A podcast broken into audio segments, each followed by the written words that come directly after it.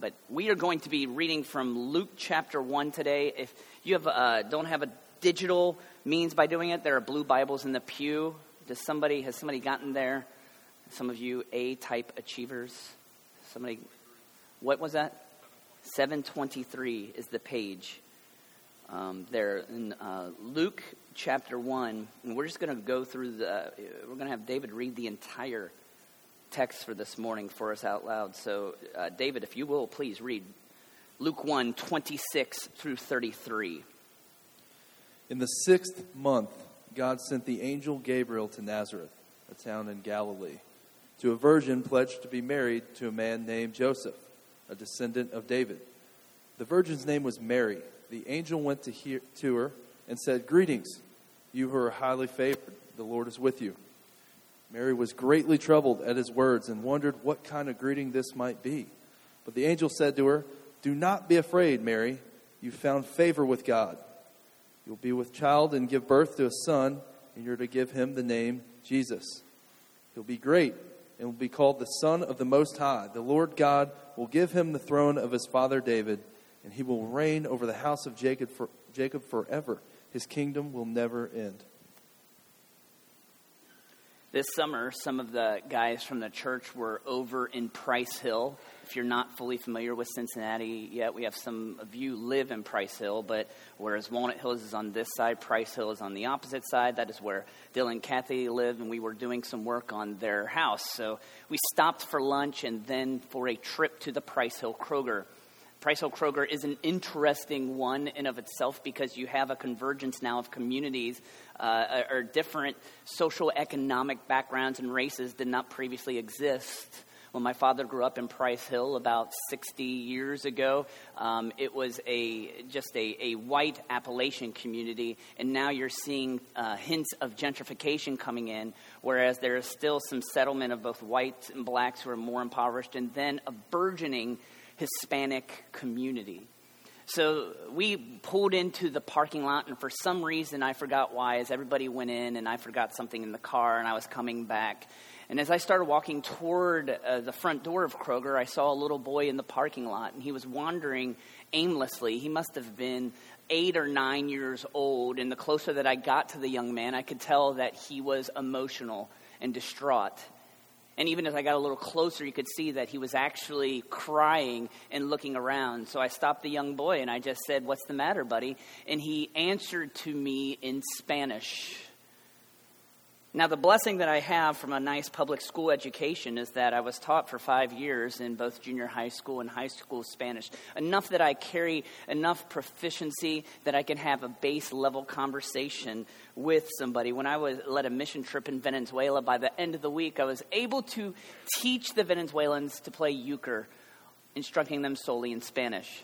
And I think they got it, but I'm sure they didn't remember it and probably thought that man from America taught us some sort of demon possessed game on the back end. This is parenthetical, not to this, but we are adding a missionary in, in Venezuela next year, and we'll have some uh, information about that too. It's very exciting. Um, very exciting because that's a country that needs that. Sorry about my digression here. To get back to this point, so I'm looking at this young man. He's crying, and by by the time you know I've, I was able to understand that he was only Spanish speaking, that I was able to utter to him a phrase that was taught me back almost 26, 27 years ago in Spanish 1, eighth grade by Senora Smith. And in that first week, I don't know if you are familiar with language learning. Johannes has forgotten more languages than most of us know because he's a European. You do know the joke, right? Like, what do you call somebody who knows two languages? They're bilingual. What do you call somebody who knows three languages? They're trilingual. What do you call somebody who knows one language? American.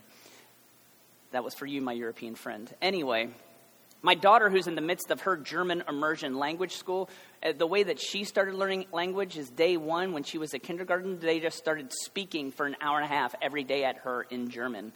And that was frustrating to me because, uh, you know, like I remember in second grade asking her how to spell a word, and she's like, I have no idea. And I'm like, what are they teaching you in that school? But that immersion process of learning a language is such that you pick it up and you learn it, it becomes a part of you. For many of us who remembers back to our junior high, high school days where we were trying to learn a foreign language, how did they do it? They just started off with basic syntax, correct? So the first thing that you learned to say was, hello because in any language, the word hello is important, right? Hola. Uh, guten Tag. That's good morning. I, I really am. What, oh, it's not? What is another? What are, what are other ways? How do you say hello in French? Bonjour. How do you say it in German? How do you say hello in German, smart Alec? Hello? Yeah, that was worth it. Thank God it's a public school. But I do remember, seriously, I remember the first week of Spanish 1, and you're learning the basic syntax. And after we learned how to say hello, we learned to say, My name is. And I won't lie to you, within three months, we did learn how to say, Where is the bathroom? Because that is key in any culture. We learned the phrase that I uttered to the little boy outside the Kroger parking lot no te preocupes, which means don't worry. And it's funny, since that point, I've been thinking about, like, why is in the first week did they teach us to say, don't worry? And maybe it's because that phrase itself holds an amazing sway. Because some of us are prone to worry, and some of us in those situations allow that fear to grip us. So, for us to be able to tell somebody not to worry, it's one of the most powerful statements that you can tell somebody, even if you have nothing by which to back it up with. True? So I didn't know what the little boy was, and the first thing I said is "No te preocupes," and I was able to extract from his name. His name, he said, his name was Miguel, and I just said over and over, "Miguel, no te preocupes," and I said it in a way because I'm the English speaker American who is not actually fully conversant. So I figured if I said it in structure, that wouldn't help. So even the inflection was important. I said, "Miguel, no te preocupes," and I was like, "Let's go inside." And I take Miguel inside, and we get to the front desk. And sure enough, by the time I'm trying to tell the person at the front desk, like, we need to make an announcement because Miguel can't find his mother, Big Sister came up no, out of nowhere and spoke in a fluent Spanish, of which the likes, I have no idea what she said, except I caught that Miguel, where have you been? Mom is ticked. And yanked the kid away, and I never saw Miguel again without nary a gracias. In Spanish, the, the, the phrase preocupes, you know, you're like, how does that, you know, work out? Because also it's Latin-based language, and you go out, you can see the root that really means do not be preoccupied. And the, the, the link between preoccupation and worry, that seems a little flimsy, doesn't? But if you realize your life when you are preoccupied, what does that mean? It's that you do not have the mental capacity to concentrate on what you are doing in the here and now. And thus, for us to say, don't worry, actually fits within this. And that's one of the reasons why today, as we looked at this text in Luke chapter 1, and we see the parallel with the greeting that Gabriel gave to Mary 2,000 years ago when he made his announcement, it is the focus of our study of the text this morning. Just simply, for you and for I, do not be afraid. Do not be afraid contains massive power, doesn't it? It allows us to confront the most complex human emotion that you and I will ever have to learn to control, and that is the emotion of fear. Fear, friends, is not a tangible threat to our lives. What is fear? It's an emotional construct of potential actuality, a reaction to something that may or, or oftentimes may not even happen.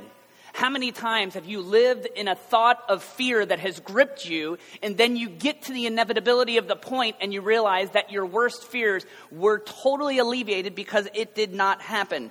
It's silly on the back end, but say to somebody who is gripped by fear that they should not worry, and they will look at you as if you're crazy. And that's why this succinct phrase that we see that the angel said to Mary, Don't be afraid can be compelling when it's offered to somebody in deep need.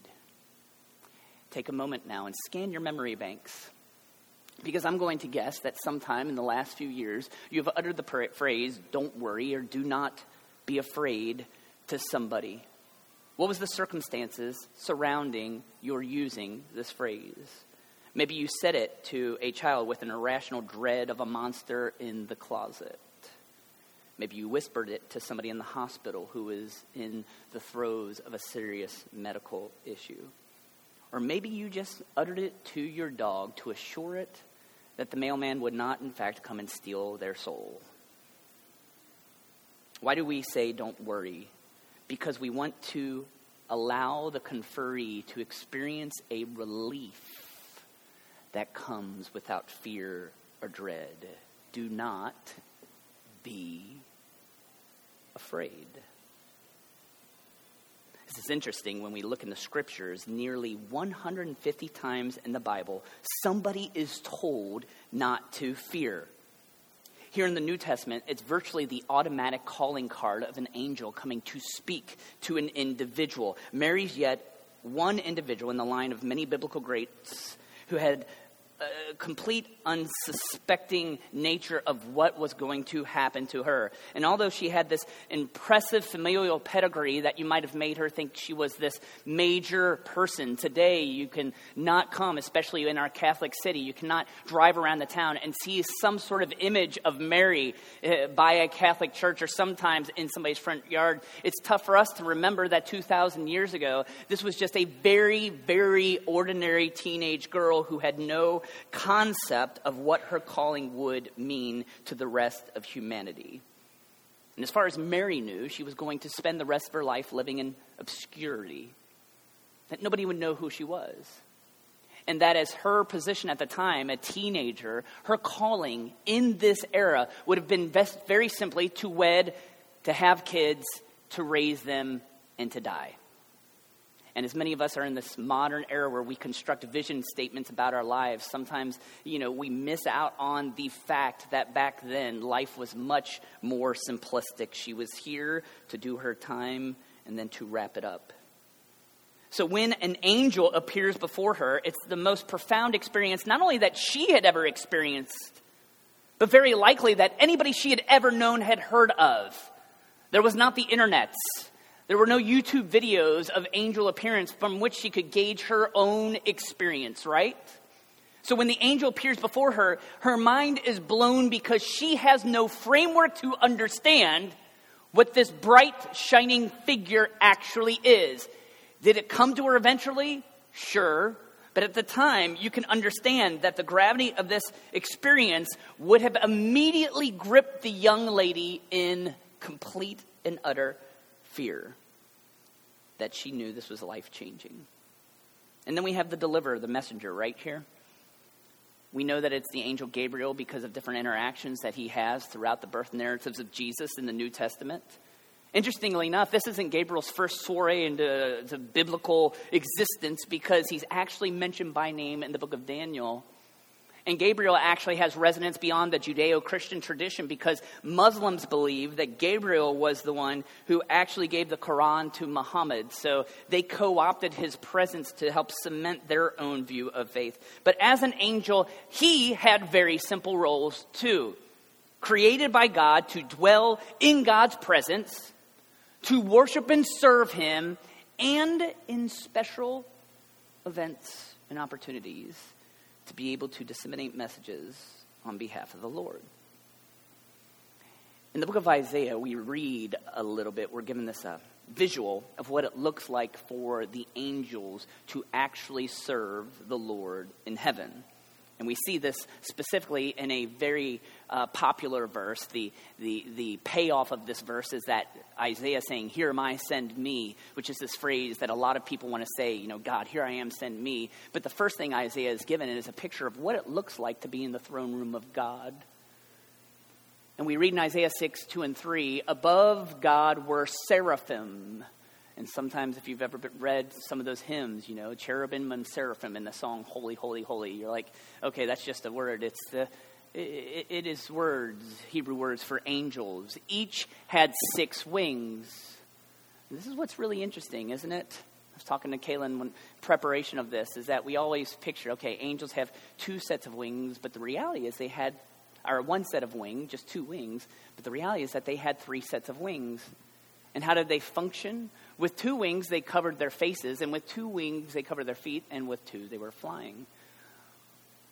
And by the way, they were singing to each other, Holy, Holy, Holy is the Lord God Almighty. So if I could blow your mind, if you know that Holy, Holy, Holy hymn, the reason that we're talking about the cherubim and seraphim is this text. Full circle. I took you there. You can come back anytime you want. Here's the thing about this is that we have angels with six wings Googled this to try to find a representation. I'm not sure if you could. I was I just was like, I wanted to find a picture. Angels with six wings, and this is the best I get. And if you can see, it's not a very appealing picture, is it? That's a lot of wings. Birds of a feather, everywhere to be found. Why so much? Because they needed the two apparently for transportation, and I really don't know how gravity works in heaven. So I don't know if this is something so that Isaiah could actually just understand what was going on because you know eh, it's in space, right? Heaven's in space, so we're all floating. It's maybe it's their pressure. I don't know how this works out, but the sign for you and me is this: Why do they need four wings to cover themselves? Because in their roles, spending all their moments in the presence of God, what we are supposed to know is that the holiness of God, friends is so bright and vibrant, represented by something that is absolutely blinding to us, that the only way that angels can be in the presence of God is to have the four wings to block themselves. And I love that this text was. Uh, this prophecy was written thousands of years before now, before a time where we understand concepts like, uh, you know, you know uh, uh radioactivity, where we see something a, like a cosmic force that, when exposed to it, totally transforms it. You can't see it, but you don't understand it. And this is the key concept surrounding the angels. So when Gabriel comes to stand before Mary, and similarly, when other angels come to speak to humans, that they bear on themselves the remnant of their time and the worship of the Almighty. Maybe that's why we only saw that they have two wings because the people in those times could not perceive the idea. It, maybe it was so bright and vibrant, those wings with which they blocked themselves before the Almighty were so illuminant that they couldn't even perceive it. And this is why in the New Testament, when we think of the phrase, do not be afraid, it's very often uttered to somebody who is seeing an angel. And here in Luke's gospel, we have two things. Last week, when we were doing our child dedication, we talked about the birth of Mary's nephew, John the Baptist, the cousin of Jesus. And when the angel came to Zechariah and saw him, what was Zechariah's posture? As an older man, he was gripped with fear. But the angel said to him, Do not be afraid. Here later, after Jesus is born, and shepherds are just chilling on Christmas Eve, the angel says to them when they show up in this grand illuminance that makes them hide under a sheep, Don't be afraid. And then, even one later here in Acts chapter 27, when Paul is recounting his encounter with the angel. And this is Paul, the man who wrote most of the New Testament. I love that he was so ready to admit that his first reaction when being in the presence of an angel was absolute fear. And the angel said to Paul, Do not be afraid. I love this because if the visceral reaction of the recipients of an angel visit is fear, don't you think God would be like, you know, like during angel, you know, team meetings when they're all trying to round table and find out best practices, you know, on the Monday morning. And it's like, hey, God, every time we go down to these humans, they are scared bleepless, and we have to figure, you know, maybe we should tone it down a little bit because then we have to get them over the initial shock, right? But notice that it keeps happening, and I think the reason why is that the first thing that it conveys, even before the angels speak, is that this is a moment to be remembered. That is both powerful and solemn, and therefore, friends, when you're in the midst of something like this and the angel starts speaking, there is no way you are going to forget a word that the angel uttered. And I would offer that as we read the Bible, and this is not a theological statement, but if you're looking for accuracy within the text, I'm pretty sure that these words, angels uttered to people, were probably quoted verbatim and never forgotten because it was the most important moment of their lives. Now, this is where things get interesting. Because I need you to go back and look at Luke chapter 1. I need you to look at the beginning of the text when we read about this young girl, Mary, when we read about Gabriel showing up to the scene. He shows up, and notice that as Gabriel begins to speak, his initial greeting is not one of fear. And I love the idea that in the midst of all these manly men greats that were, were scared to death when angels showed up on the scene, the teenage girl did not need to be told immediately, do not be afraid. Actually, the first words that Gabriel utters, here are ones that maybe sound peculiar, especially if we see how things were going on here. Because the first thing that, the that, that Gabriel says is, Greetings, you who are higher, highly favored, the Lord is with you. This is what I love about what happens to Mary. So when the angel shows up, she's handling herself. But after hearing the words of the angel, the Lord's with you, you are highly favored, that's when she goes into fear. That is when she becomes afraid. Why is this? Why the shift? I think we have to look at this a little bit internally here and ask yourself how do you respond to stressful situations? I've been taking a couple personality tests lately because in my line of work they want to see how I'm holding up. And apparently, at least the test shows that I do pretty well when it comes to stress. I love it, I live on it, I actually use it as fuel for my energy. Maybe that's you. Maybe you're the opposite of that. Maybe you fear stress or flee it to the extent that you do not want to be put in any stressful situation if you can avoid it. Last night, after everybody left the church Christmas party, I just needed something, you know, just to, just some mindlessness to watch, and the MLS Cup was on, and you know, I, had no really dog in the fight.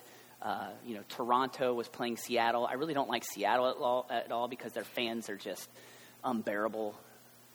And then Toronto is obviously Canadian, so if you're Canadian here, that's your problem, not mine. But there's just this point where I was like, I really don't care. But we're watching the whole game. There's some shots and stuff. It goes into extra time. That's what happens in a championship game in soccer. They play another 30 minutes, and everybody's like, how? It's stupid because they end the game on penalty kicks.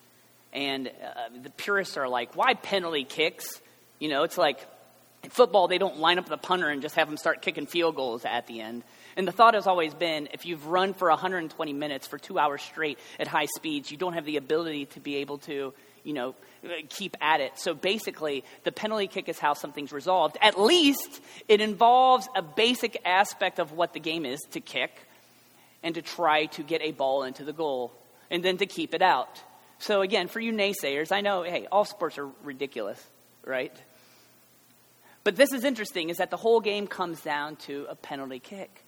And what's fascinating is that you mark off a spot, there's a little dot 12 yards away from the goal line, and you have a breadth, a wide goal that is open. And you're like, oh, but there's a guy standing in the middle there. Yeah, but even if you can't predict, the opportunity for you to put the ball in a place that is unsavable is very high because where you're supposed to aim is right over here in the side, and we can't see it on a straight arm. But when I played soccer in college, there's this thing called side netting. So the goal is actually three dimensional, and if you aim for side netting, if you hit that, it's the easiest placement that could happen. And yet, there is a high, high percentage of people, when given a ball with nobody there, that could kick the ball in.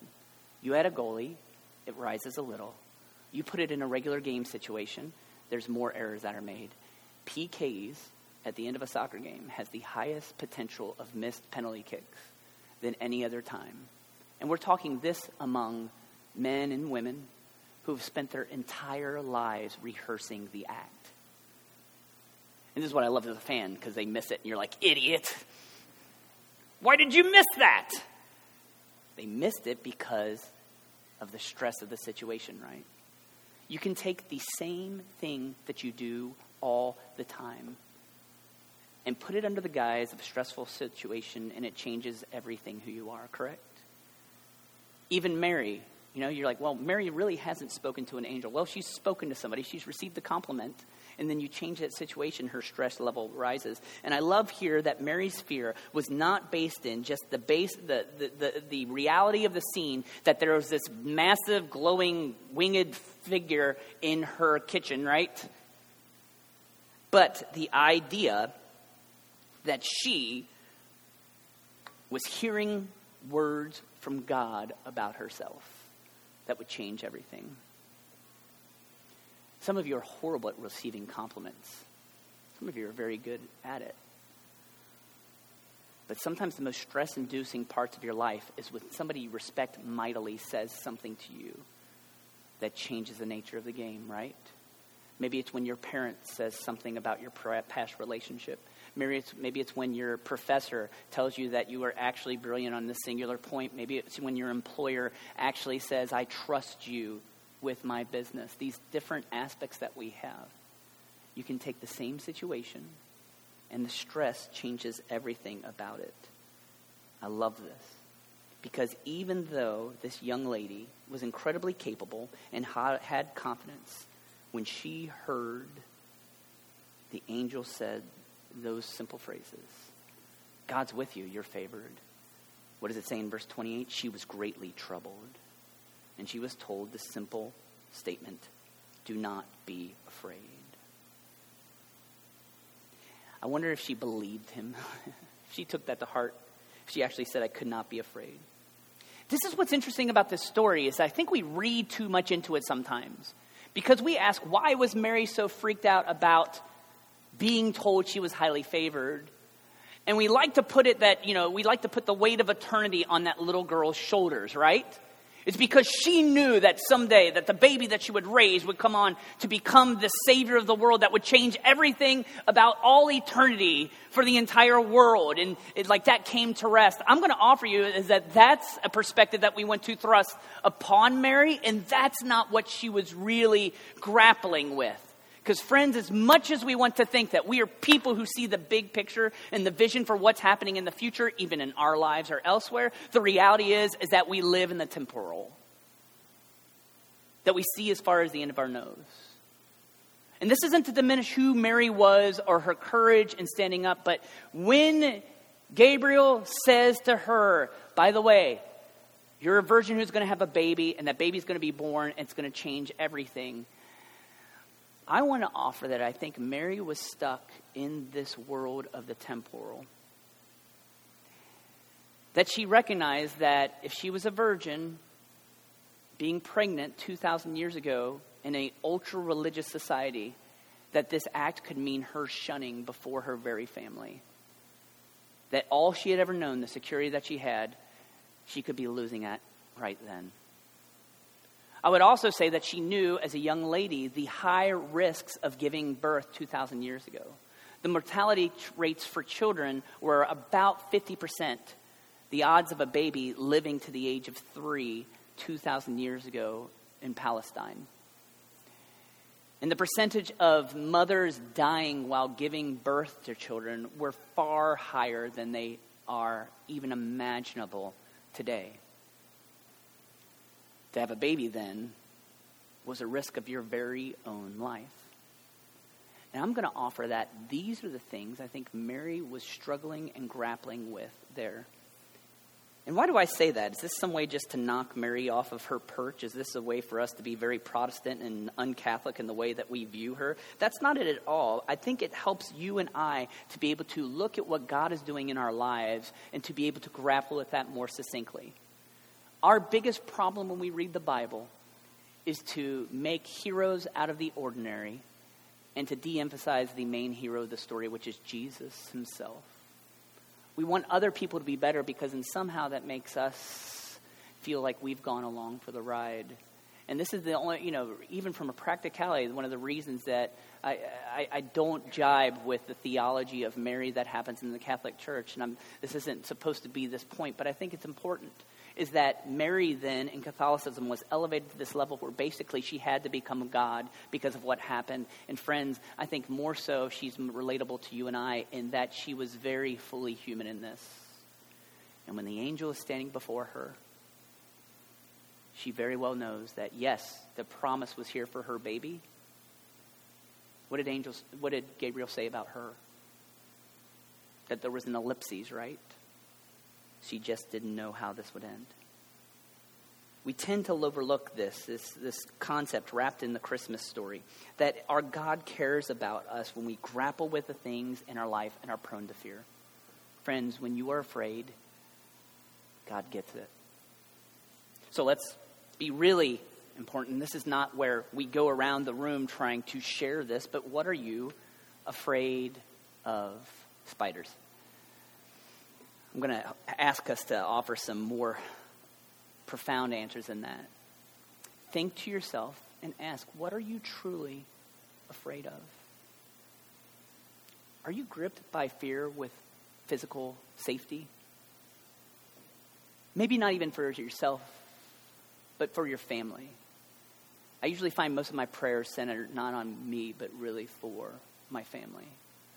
Because I'm like, if, if they're good, then I'm good. But still, when I'm gripped by moments of fear, it's not about something happening to me, it's about something happening to them. Maybe you are in fear of your future security, maybe even financially. And that's why you're chasing things so passionately right now.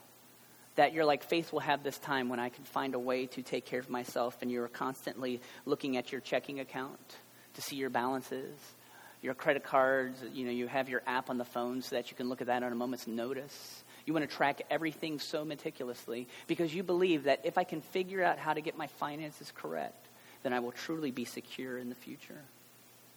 Maybe you're afraid of world events. Maybe your consumption of MSNBC, CNN, Fox News has gripped you to the point that you want to know what everything is happening. If you're living and dying on the announcement of certain cabinet members right now, then you might actually be gripped by fear of what is going to happen in the world.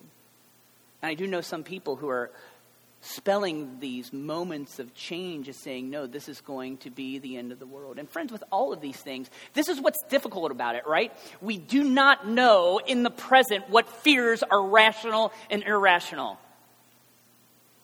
We do not have a time machine, and we can't get there. So, my fear of physical safety, of financial security, of world events could actually be right.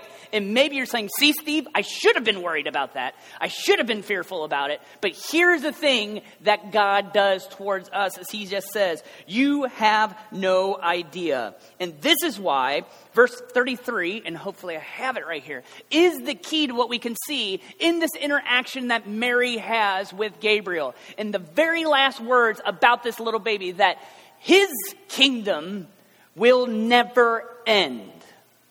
And the power of that phrase by the angel is taking Mary where she is, living in the temporal, and trying to thrust it into an eternal perspective. So, as much as my fears might be rooted in today or what's going to happen next week or month or two years down the line, maybe those are the fears that consume me. But what God wants us to know is that rather than be paralyzed by fear of something that may or may not happen, that we should trust the one who holds the keys to everlasting the point that Gabriel is saying right here to the little girl. Do not be afraid. Don't worry. In the secular world, this would be summarized by the words of Bob Marley. Maybe this is your message, your earwig that pushes you through this that we ought not to worry about a thing. It's all going to be all right. Scan your memory banks really quickly. Think about those times you were gripped in the greatest fear because your mind ran away with you and you thought of the absolute worst thing that could happen in a situation. And not only did that not happen, but something even greater happened. And what did that fear serve you? As Bob wrote, the word for Gabriel for Mary is the same for us. We shouldn't be afraid because eternity puts this in context. And this, friends, and I really believe this, is that I don't, you know, when I say inspiration for Bob Marley to do this, and I know Ganja might have set some of that up, but I'm going to say that it's also hardwired into our DNA as being residual creation of eternal God. That God puts it within us not to be afraid, and He wants us to live fully in the security that He provides for us. And throughout the Bible, friends, we see God telling people, and like I said, over 150 times, do not be afraid. It's not all about angels. Some of it is just this basic reassurance that you and I need to know. Also, Isaiah, what we read at the very beginning of the service out loud together.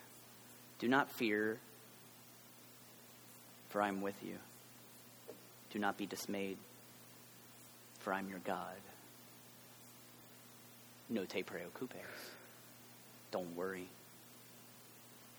two things key about this. as you and I really take heed to this. Two things. Number one, friends, what fears are gripping your life right now from which you cannot recover? Is it something this week? Is it something that will occur over the Christmas holiday? Is it your future in a few years? What are those fears that you have? Again, what is what's the message of Scripture? Do not be afraid. He'll be with you forever. I think you need to do that internally. But here's the second thing where Scripture really pushes this, and if we take this story and leave it out there, you're like, okay, so now what I need is angels coming to my footsteps and having tell me that I should not be afraid. And um, you know, as much as I believe angels are among us, or whatever, you know, I don't know, whatever country song you want to play here. You know, most importantly for you and I is this: Who are you reassuring that they should not be afraid? Because that is your call as a follower of Jesus. True. That's your call. This is who you are. Maybe it's the little boy in the Kroger parking lot. Maybe it's your spouse or your child. Maybe there's just a more robust situation that you're going to have the opportunity to speak into and to tell somebody. Do not be afraid. Friends, that's the message of Scriptures. That's the message that we have been empowered to give. That's what you and I need to wrap our minds around. So use this season, this opportunity to let our fear go. Just release it. Trust it to God. This is why I love our, our worship together. These times are my favorite times. And we always get to culminate this in a time of communion.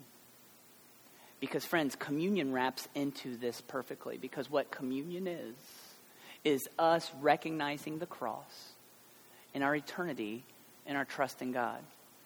And by the way, this is not, maybe I should have said this earlier, but coming into this, time, fear is not sin, mind you, right? So you're like, oh, I better not be afraid because otherwise God will be ticked at me. Fear is not sin, friends. But fear can lead into sin when we don't trust God to provide for us. And that might sound scary. You're like, wait, where's that point? I don't know.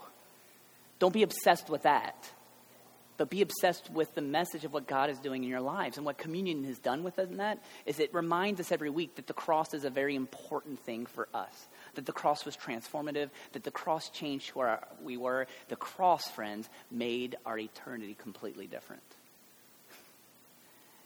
Isn't it great that that happened because a little teenage girl accepted a call to a mission? Something that I don't know how many of us would have been bold enough to do.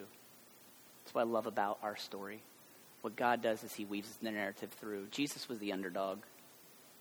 Even though He was God incarnate, He left His powers to the side. He came here, He lived for us, He died for us. So that's why we commune. We commune to remember the cross. So this is what we're going to do. We're going to have a time of prayer, or a, a prayer, and then we're going to have a time of communion. And we have the trays up here. And um,